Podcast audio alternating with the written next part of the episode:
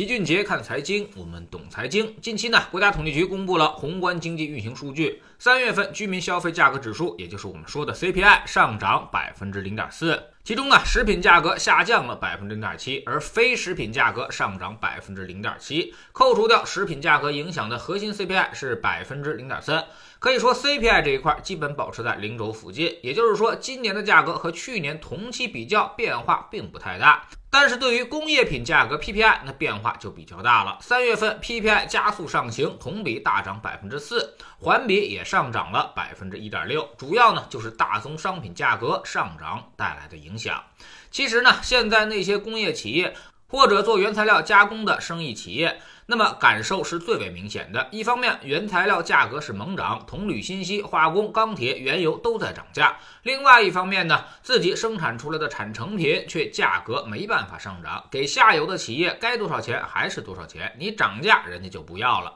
所以，这种 B 端企业最近的日子过得是极其艰难。老齐这里也经常有人来问，说自己是做加工生意的，现在面临原材料短缺，要不要多囤货？真怕以后原材料持续上涨。现在已经相当于白。干了，基本上利润都被原材料的涨价给吃掉了。如果再涨价，那基本就是赔本的买卖了。许多不在行业里的朋友可能无法理解，为啥上游涨价，下游你就不能涨价呢？因为价格的形成机制是不一样的。上游涨价是由供给决定的，而下游涨价是由需求决定的。去年因为疫情，许多的企业呢是停工停产，造成了基础原材料供大于求，价格暴跌，甚至出现了原油负值交割这种千古怪象。于是呢，很多上游企业都纷纷停产，反正开采出来也没人要，那么我肯定是要减产的。从数据上其实也挺明显的，即便是国内的很多企业在去年春节之后一个复工潮，然后接下来就是减产潮，也就是说，疫情的角度来说，复工复产是没啥问题了。但是他们马上发现这些中游企业不能生产。那么这些原材料也就卖不动，于是马上就又减产下来了。这种事儿一直持续到去年底。随着疫情全面控制，中游企业开始恢复生产，对于原材料的需求也开始逐渐上升。美国那边呢，也因为放出了许多的流动性，造成了美元贬值，对应的就是大宗商品价格持续上升，双管齐下推动了原材料的涨价。中游企业一看，那么原材料涨价涨得挺快，那么反正后面也要用，于是呢就赶紧多买点。大家都想到一块儿去了，于是呢。上游的供给就变得明显不足了，复工复产得有一个过程，而且这些上游企业其实也知道原材料在涨价，所以也多多少少有点捂盘惜售的意思，慢慢的增加供给，原材料价格就能涨得越来越快。但在另外一方面，产成品价格却涨不起来，老百姓的需求还那么多。目前呢，只是经济恢复，并非是什么经济繁荣，大家收入也并没有明显提高，而且经过了去年一年，多多少少很多人都产生了一定的损失，再加上今年股市熄火，财富效应消失，大家的消费热情其实并没有那么高。其实呢，从去年老齐就经常告诉大家，我们看 CPI 数据都是被猪肉价格影响后的物价。去年好像物价很高，但其实扣除掉猪肉和食品之外的核心 CPI，主要就是产成品价格了，一直都在零轴附近，也就是说几乎没什么涨幅。到今年依旧是延续了这一走势，说明需求疲软。但今年食品价格也在大幅下降了，猪肉已经越来越便宜了，所以整体 CPI 也就快速的回落。那么大家可以想想，原材料成本猛涨，而产成品价格涨不上去，最后会怎么样呢？显然，这种中游企业、工业制造业承担了所有的损失，工业企业利润会快速收缩。他们一减产收缩，必然反过来影响上游的原材料价格，所以很快这波强周期也就过去了。估计下半年很多工业品原材料价格就该持续的进行回落了，包括铜、铝、锌、锡。化工、钢铁什么的，唯一不确定的可能就是原油。原油这块，美国需求量是比较大的，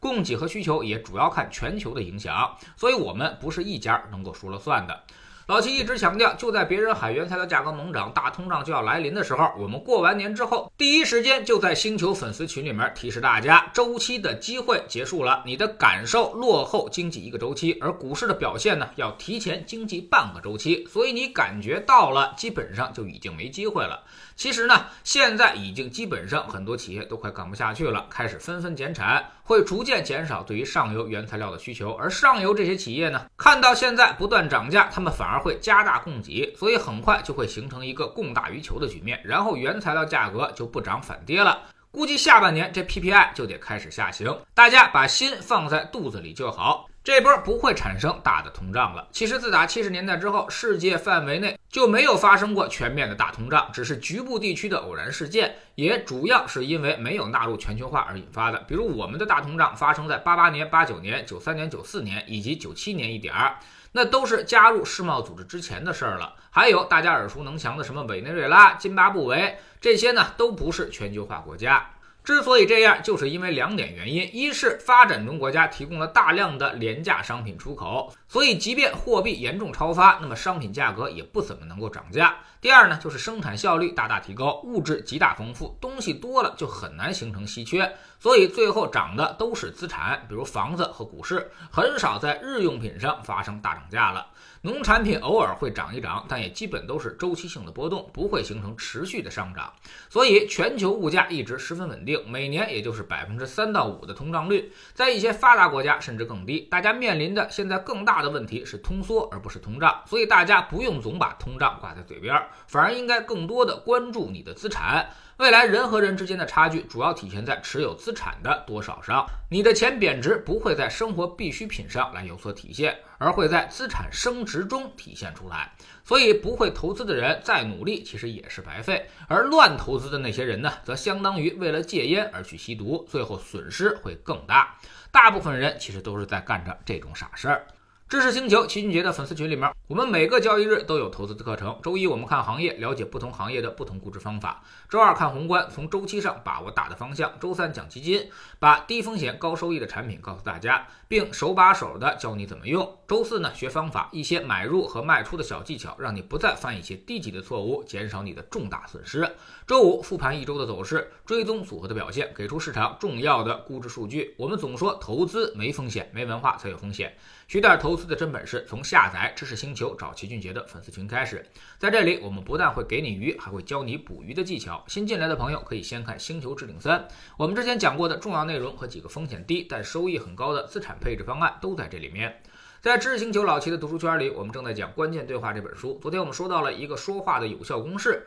把我们要说的内容套用到这个公式里面，就会变成一种套路，它能够尽可能的化解掉对话中的那些矛盾。但这种事儿呢，你知道只是做到了第一步，更重要的是要反复的进行练习，形成思维和肌肉上的记忆，才能够产生最终的效果。下载知识星球，找老齐的读书圈，每天十分钟语音，一年为您带来五十本财经类书籍的精读和精讲。您现在加入之前讲过的两百本书，全都可以在星球读书圈的置顶二找到快速链接，方便您收听收看。读书圈学习读万卷书，粉丝群实践行万里路，各自独立运营也单独付费，千万不要走错了。苹果用户请到老齐的读书圈同名公众号里面扫描二维码加入，三天之内不满意可以在星球 PP 的右上角自己全额退款，欢迎过来体验一下。